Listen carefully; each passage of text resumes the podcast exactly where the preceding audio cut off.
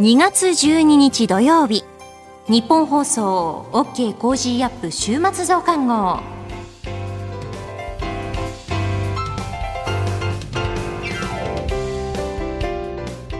ニッポン放送アナウンサーの新行市佳です。OK Cozy up 週末増刊号。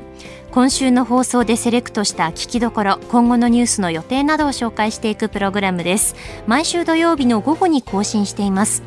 まずは今週の聞きどころこれからのニュースの予定の紹介そしてトレーダーで株ブロガーのひなさんから今週の株式市場のまとめと来週の見通しについて後半は Cozy up コメンテーターがゲストと対談するコーナー。今月はジャーナリストの佐々木俊尚さんと認知症の看護のプロフェッショナル認知症看護認定看護師の溝井優子さんの登場です。それでは今週のニュースを振り返っていきます。今週取り上げたニュースですが、経済安全保障推進法案、今月下旬に国会提出へ。北方領土の日、根室市で住民大会開催。街角景気5ヶ月ぶりに悪化。アメリカとドイツ、ウクライナ情勢で会談。日本の鉄鋼への関税上乗せ一部免除。政府、ヨーロッパに液化天然ガスの一部融通を決定。まん延防止13都県で来月6日まで延長。岸田総理がイランのライシ大統領と初の電話会談。林外務大臣がクアッドと日米韓の外相会談に出席へ、こういったニュースについて取り上げました。さて、今週の聞きどころですが、2月9日水曜日に数量政策学者の高橋洋一さんに解説していただいた、日本の鉄鋼への関税上乗せ一部免除というニュースについて、それでは今週の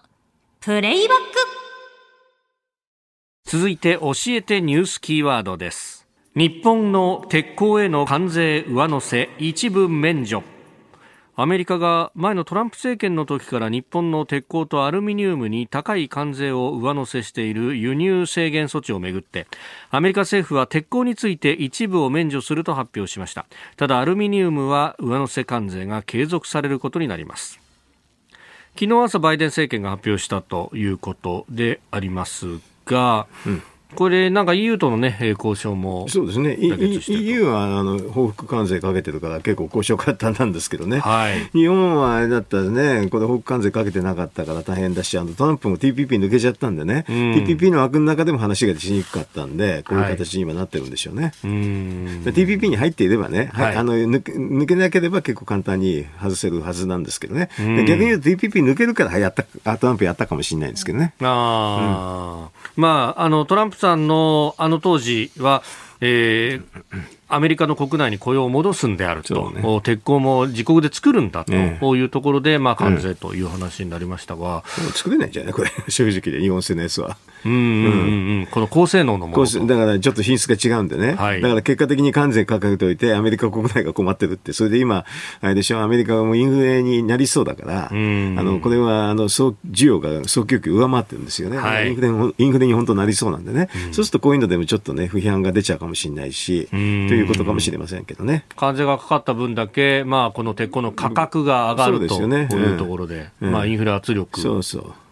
いやになる可能性あるかもしれませんからね。うんまあ、これね、あの、もともとの大元をたどると、やっぱりそこは中国に対してっていうところの部分、まあ、特にそ、ね、かなり鉄鋼をダブつかせていたというところがありますよね。そうねそういうのがあったんでしょうけどね。うん、でもやっぱりこういうのはね、あの、ほら、えー、TPP の枠が入ってるか入ってないかだいぶ違いますよね。で、TPP の話すると、あの、ほら、台湾が今度、品目がなくなったでしょ？はい、あんなのは、ね、やはりあのままだと、はい、まあ、あの、東日本大震災にこう、50か国ぐらいかな、40何か国ぐらいが輸入制限して、はい、それで今残ってるのは確か14か国かな、えーと、41か国がみんな外したんですよね、で TPP に入ってる国はみんな撤廃してるから、やっぱりこれ、すごく意味があるんですよ。それでで今度台湾も TPP 入りたいって言うでしょ、はい、まあ絶対無理ですよあのままじゃ。うん、輸入制限かけたままだと。それで結果的に輸入制限残ってるのはあの台湾が抜けちゃったから、はい、韓国と中国しかないんですよ、中国はまず TPP 無理ですねこれはね。こうなってくると。無理ですねこれはね。それでイギリスと台湾あの台湾が今今度輸入停止はしないけれど、はい。まあ、他のあの証明書をつけるとかそういう規制なんですよね。そうするとイギリスにもね TPP 入るんだったらこの証明書はやめてくれって言えるんですよね。だってその TPP 入ってる国はみんな撤廃してるから。まあね、実際、ちゃんとチェックはしてるし、安全なものしか出してないということを考えると、うん、追加で証明書ってことそうそう、過重過重規制なんでね、だからこういう時にいろんな枠組みやると便利なんでね、日本もね、TPP のルールメーカーでしょ、はい、だからね、いろんなこと言えるんですよ、これから。TPP に入りたいの？これだったらこれなくせって。だ台湾にもね、はい、今の話、輸入停止してんだけど、証明書はつけるって今度なるわけね。えー、これも外せって言えるんですよ。イギリスも言えるんだ。この証明書は非完全障壁じゃないですか。言える。言える。だからね、結構こういう時に枠組みがあるのは重要でね、今回のこのね、鉄鋼の話も TPP の枠組みがないから結構大変なんですよ。うん、TPP の枠組みがあったらね、違うだろうと、これはルール違反だろうって簡単に言えるんですよね。うん、で、これアメリカ TPP 復帰、まあ日本はずっとこれそれを求めてますけれども、うん、どうですか、バイデンバイデン政権はすぐ復帰できないんでしょうけど、だからいない間に日本の天下だから、そのうちに、その時に国際交渉力でね、あの、やって、もう中国は入れないよって、韓国も無理よと言ってね、あの、イギリスと台湾はね、輸入規制を撤廃、ね、福島産品をね、撤廃するんだったら OK よっていう言い方できるんですよ。うん,、うん。いや、ある意味、今が一番チャンスと。一番チャンスですよ。だって、イギリスも、あ一緒台湾も入りたいって言ってるでしょ、TPP に。で、ルールメーカー日本ですから。うん。ルールメーカーは強いんですよ、国際、あの、政治の、あの、ばあのね、ばあのね、舞台では非常に強いんですよね。だからみんなルールメーカーになりたいわけだ。アメリカが抜けてくれたんで、日本がルールメーカーになってるんでね。はい。非常にいい立場ですよね。お確かに日本がルールメーカーとしてっていう、なかなかそういう、うん、なかなかない。だからこれアメリカが抜けたから。まあ、ある意味こう、棚からボタンをしてきた棚ぼたですよ、まあでも、あの、その頑張ったけどね。そこで汗をかいたっていうところですよね。アメリカ抜けても頑張ったっていうのはあるんですよ。だからね、よくね、TPP 亡国論言ってる人がいるんだけど、大違いでしたね。うん。で、これがその経済安全保障にもつながっていくということもちろんそうでしょ。うん。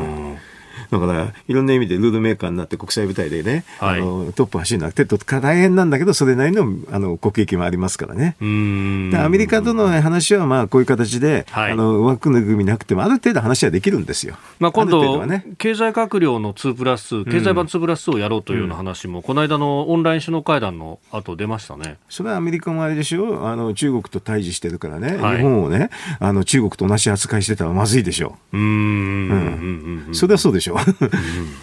だからそれはだんだんだんだん、あの、なんか、なんていうかな、同じ民主国が似たような制度になりつつあってね。えー、あの、やっぱり中国、対中国って話が結構色濃くなると思いますけどね。うん。まあ、TPP を拡大していくなり、あるいはそことこうドッキングする形で日米の、まあ、FTA なりをもうちょっと拡大するとか、そういうことありますか、ね。まあ、イギリスも入ってくると、アメリカもバイデン政権も2期目があればね、うん、そういう話ができるんです今はちょっと無理でしょうけどね。中間選挙がいずれにせよ終わるまで、ね、終わって、終わって2期目があればね、あのバイデン政権もあのなんか入るかもしれないしね。うん、それで入らないとこういうので非常にいつも大変ですよね、一個一個やり取りしてね。日本があのおとなしいから報復関税かけてないから余計こじれちゃったんです。ああいう時に報復関税かけてた方がいいんですよね。お互いにやめようって言ってね、えー、その後のきっかけを作るためにもね。なるほど、えーこの後はこれからの1週間のニュースの予定、そしてコメンテーターがゲストと対談するコーナー。後半は今週の株式市場のまとめと来週の見通しと続きます。どうぞ最後までお付き合いください。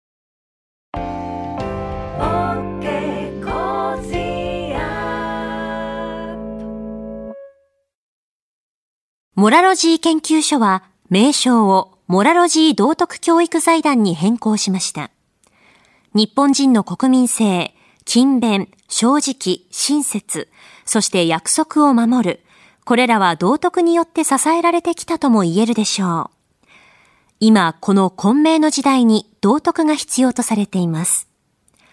あらゆるシーンで持続可能な社会の発展に、モラロジー道徳教育財団は、人づくり、国づくり、企業づくり、家庭づくりを応援します。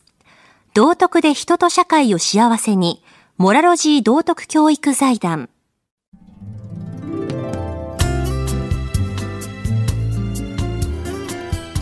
OK Cozy up 週末増刊号。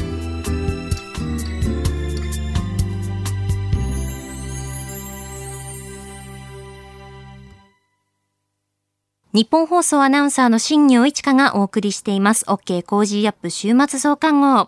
北京オリンピックが始まって1週間と少し経ちました。えー、飯田浩二の OK コージーアップの中では現地取材しています洗川雄司アナウンサーとつないで現場の様子をレポートしてもらっております。男子フィギュアスケート銀メダルに輝きました鍵山優真選手がフリーの時にまるでこう会場を包み込むかのようなまるで支配するかのようなぐらいこうお客さんをこう乗せていたといったことも含めて金曜日にレポートしてもらいました、えー、まだまだこれからもいろんな情報を教えてもらいたいなと思っております。今週たくさんまた競技があって見どころがあるんですけれども女子カーリング予選が始まりましたね。今日土曜日はですね、日本はなんと2試合ありまして、この週末増刊号がえー、配信スタートしている時間帯にもしかしたらちょうど終わっているかもしれないですし、まだまだ試合をしているかもしれないんですが、初戦、午前中は日本対デンマーク、そして夜にえ、日本対 ROC、ロシアオリンピック委員会との試合、まあ、2試合あるということで、なかなかハードですよね。え、日本はピョンチャンオリンピックの時に銅メダルに輝きまして、その時はあの、そうだねとか、あと、もぐもぐタイムもまた注目を集めましたよね。カーリングを見ているとすごくこう頭を使う競技だなとも思いますし、こうピタリとこう寄せるあの技術力というのも本当にすごいですよね。そして同じく今日土曜日、女子のスピードスケートのチームパシュートの準々決勝もありますね。でさらに今日の夜はフィギュアスケートのアイスダンスでリズムダンス。え日本からは小松原美里さん、そして小松原健さんのペアも出場されます。えー、私あの先日すごく気になる記事というか心打たれた記事がありまして産経新聞の2月8日の記事なんですけれど小松原美里さんが2019年に練習中に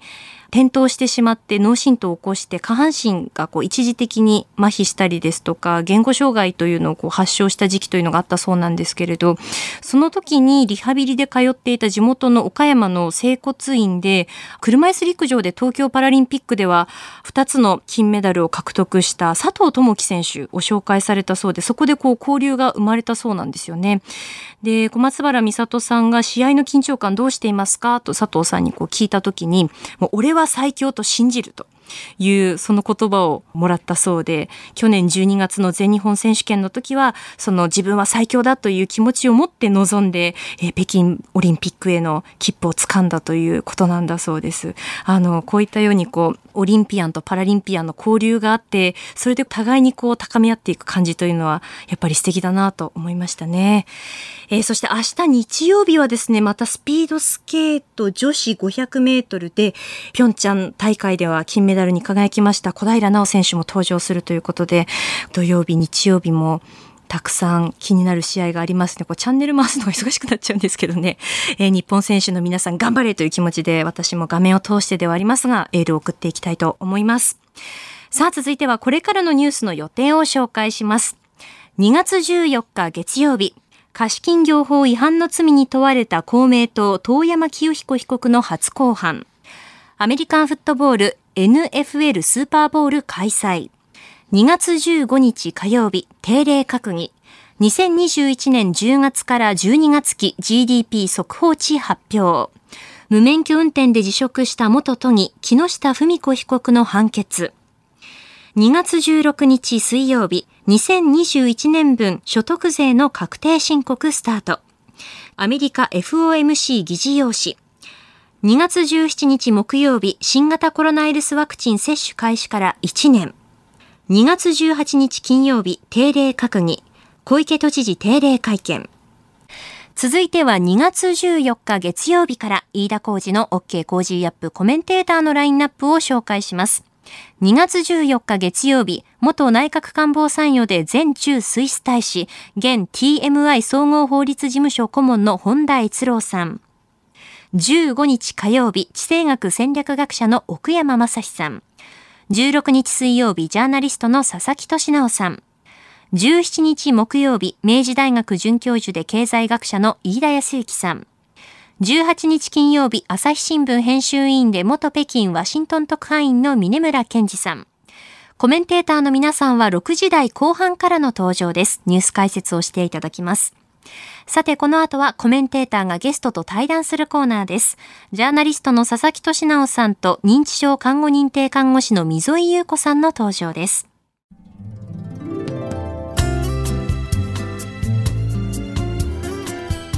OK Cozy up 週末増刊号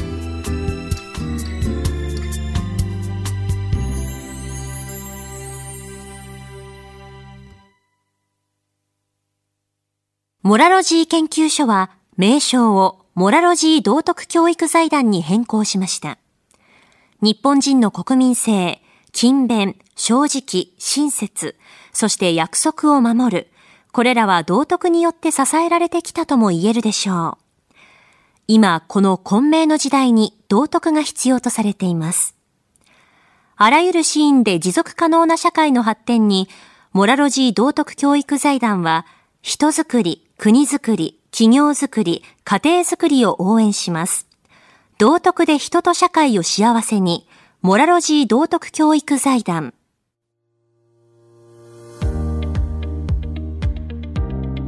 ジャーナリストの佐々木俊直ですこの配信は日本や世界を取り巻くさまざまな問題を掘り下げる対談番組今回のお相手はモラロジー道徳教育財団の高齢者施設にお勤めの認知症看護認定看護師の溝井優子さんです。よろしくお願いします。よろしくお願いいたします。えー、前回引き続き溝井さんは認知症の、えー、看護のプロフェッショナルとして長く認知症の看護の現場を見てこられてるんですけどそもそも認知症ねまあ話はみんな知ってるんだけど一体どのぐらいの人が認知症になっててどのぐらいね、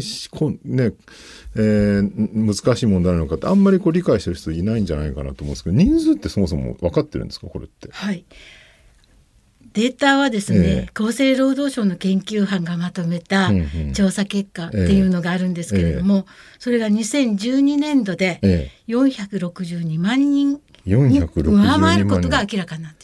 結構多いですよね、はい、高齢者の数全体の比率でいうとね。はい、でまあこのままの推移でいきますと、えー、2025年と言われる、えー、まあ、段階の世代の方々が、はいはい、後期高齢者75歳以上に突入する。ねえ。ー、もうでも2025年ですから間もなくですよね。ね3年後にはですね、うん700万人を超える方が認知症になると推計されています。まあ、その高齢者の全体数も増えていく後期高齢者のですね、はい、っていうのに合わせて人数も当然増えていくと。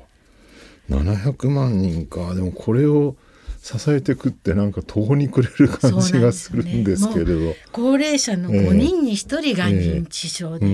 あろうと言われているんですけれども、えー、5人に1人、はいすごいですよね。そもそもなんかね認知症について僕らはもっと知らなきゃいけない知らないことが多すぎると。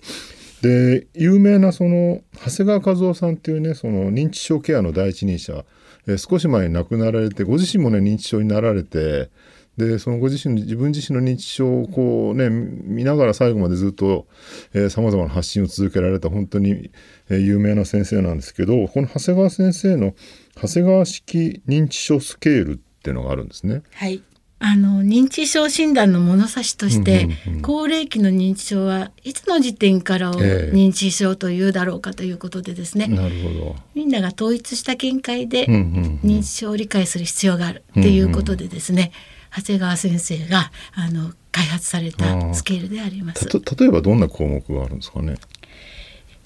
今日は何年何月何日でしょうという時を確認できるかどうか。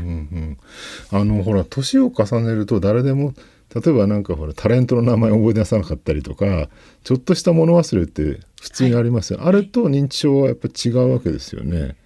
でそこをなんかその長谷川式スケールで物差しで単なる物忘れじゃなくてこれは認知症のえー、初期の段階かもしれないみたいなのが分かるようになるとかそういうことなんですか？そうですね。程度ある程度初期なのか、えー、中等度なのか、えー、重度の認知症の可能性があるかということでですね、まあ、あくまでも、えー、あの一つの診断のスケールなんですけれども。なるほど。これってどうなんでしょう？例えばね、その入院患者で認知症入院されてる方にやるっていうのは分かるんですけど例えば日常に我々がね暮らして例えば60代ぐらいになってあるいは50代終わりぐらいになってちょっとなんか物忘れ激しくて俺認知症かもなんて思う人もいるかもしれないじゃないですか。そういう場合はどどうすればいいんですか？病院行った方がいいんですかね？物忘れ外来っていうのがあるんですけれども。物忘れ外来っていうのがあるんだ。すでに病院にありまして、それは内科とかにあるんですか？心療内科。心療内科。心療内科なんですね、はいあの検査の手段の一つであるんですけれども、えー、この長谷川式のスケールも一つ診断の手段としてなるほど。から、えーと、画像診断でですね、うんうん、MRI とか CT の検査も取って、えー、脳の萎縮の程度を見るっていうのもあります。そうなんですね。そのそもそも認知症ってね、まあ、有名なアルツハイマー症とかですけど原因ってそれ以外にもいろいろあるものなんですか？認知症をきたす主な疾患は大きく分けて3つに分かれるというふうに言われてるんですけど、はい、脳の神経細胞がゆっくり死んでいくという、その脳そのものの変性疾患っていうものがあって、これが一番代表的なのがアルツハイマー型認知症、最近よく言われるのがレビー小体型認知症、レビー小体型で聞きますよね、はい、あの幻覚とか原子が見えるっていう、それからあの血管性の認知症っていうものなんですけれども、うん、脳血管の障害によって神経細胞に酸素栄養が運ばれなくなってしまう。あの出血をしてそこから先の血管に栄養や酸素が運ばれなくなってしまったために認知機能の低下が落ちてしまう。脳出血で認知症っていうのもあるんですね。はい、それは脳血管性の認知症と言われるものです、ね、えー、それからあの他の病気が原因で、うんうん、えー、認知症が二次的に認知機能が二次的に低下しているっていう病気がある。例えば脳腫瘍が脳の中にあって、頭蓋のないやつが高まってきてる状態とかですね。あとしょっちゅう転んで脳の中に血腫ができたりとかですね、はい、からあと髄液が溜まって、正常圧水頭症というような病気もあるいずれにしても、脳の中で圧力が高まることによって、脳の正常に運ばれてた認知機能が低下してしまう。なるほど。そういった状態が大きく分けるとこの3つの、うん、それは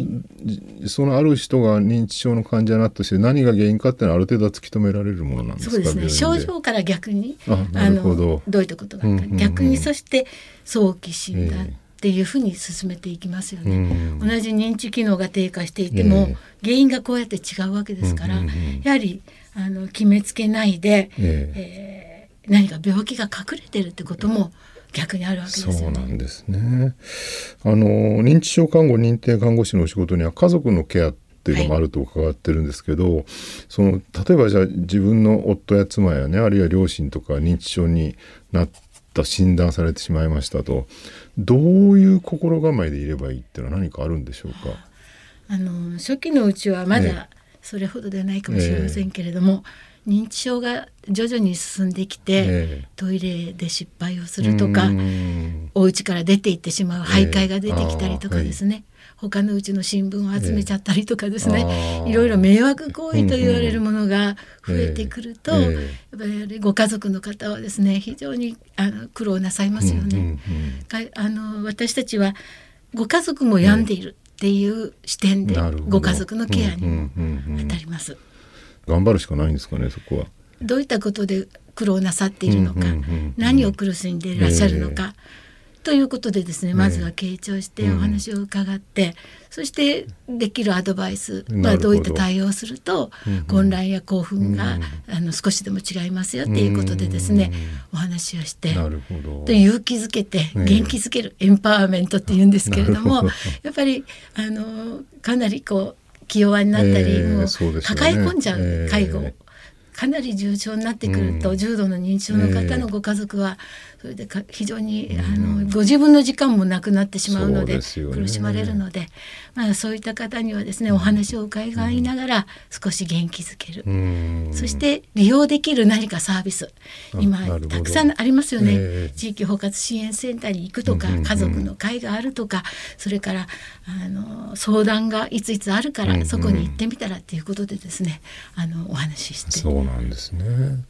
あの患者さん本人としてはねよくこれいろんな本とか、まあ、映像とかで紹介されるんですけど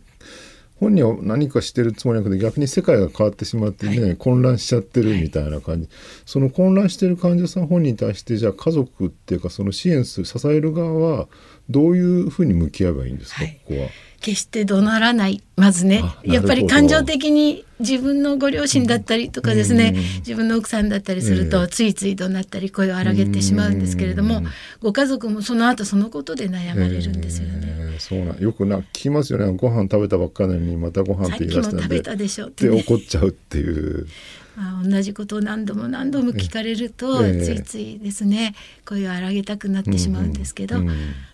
あの笑顔で優しく接しましょうっていうこともお話しするんですね。えー、なるほど。まあなかなかそこね難しいですよね でもね本当にね。でも、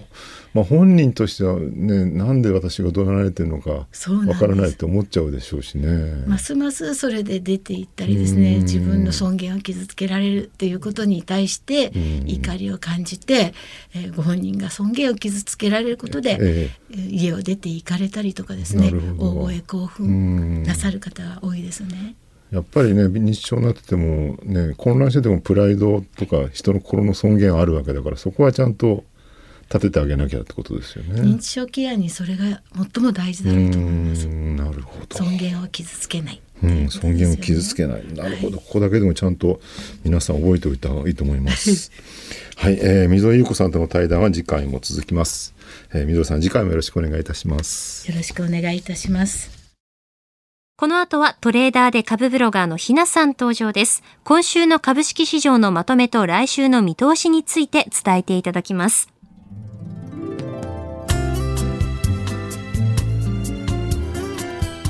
OK Cozy up 週末増刊号。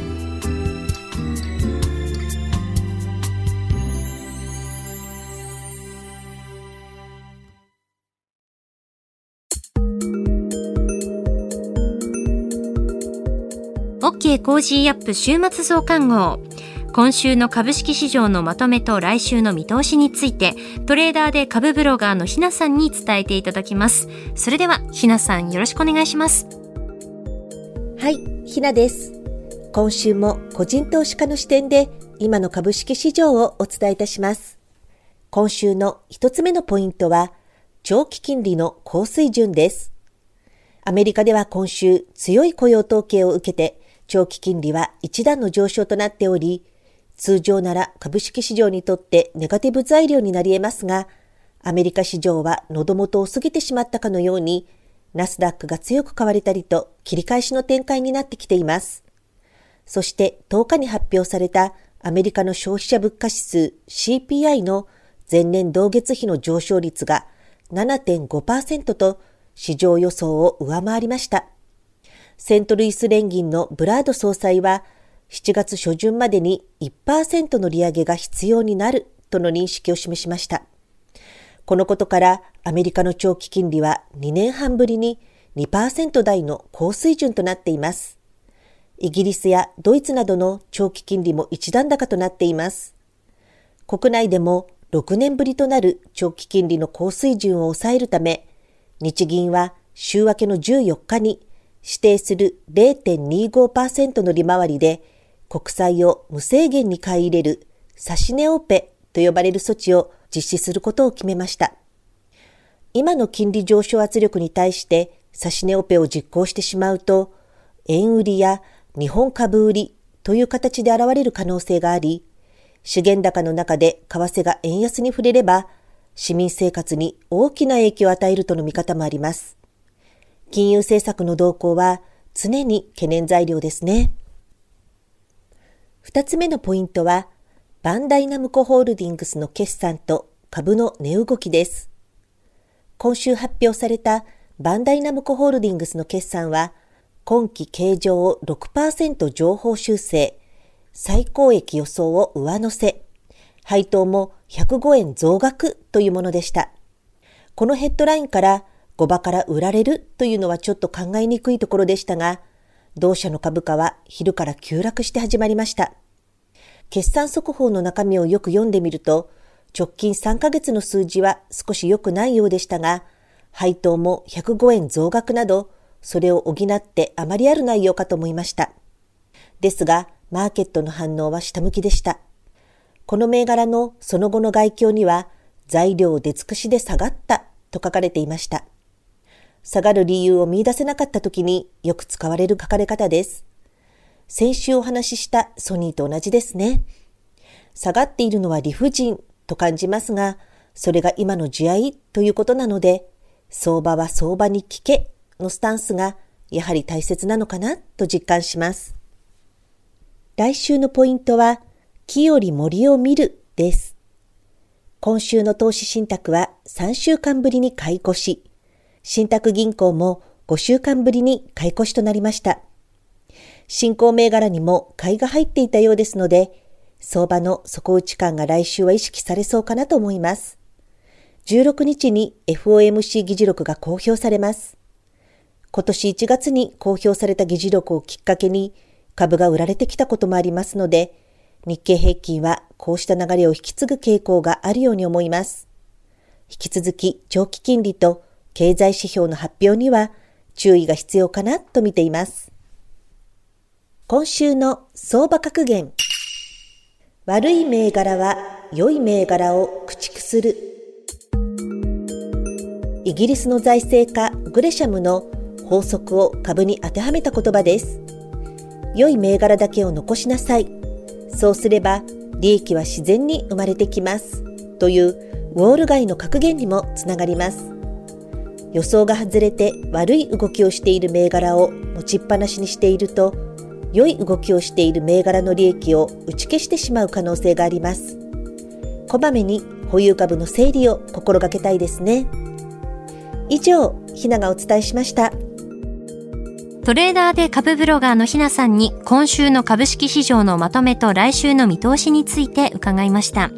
ひなの株ブログではおすすめの銘柄、株の話や投資情報などを発信しています。ぜひこちらもチェックしてみてください。あなたと一緒に作るニュース番組、ニッポン放送飯田浩司の OK Cozy up。平日月曜日から金曜日朝6時から8時までの生放送でお送りします。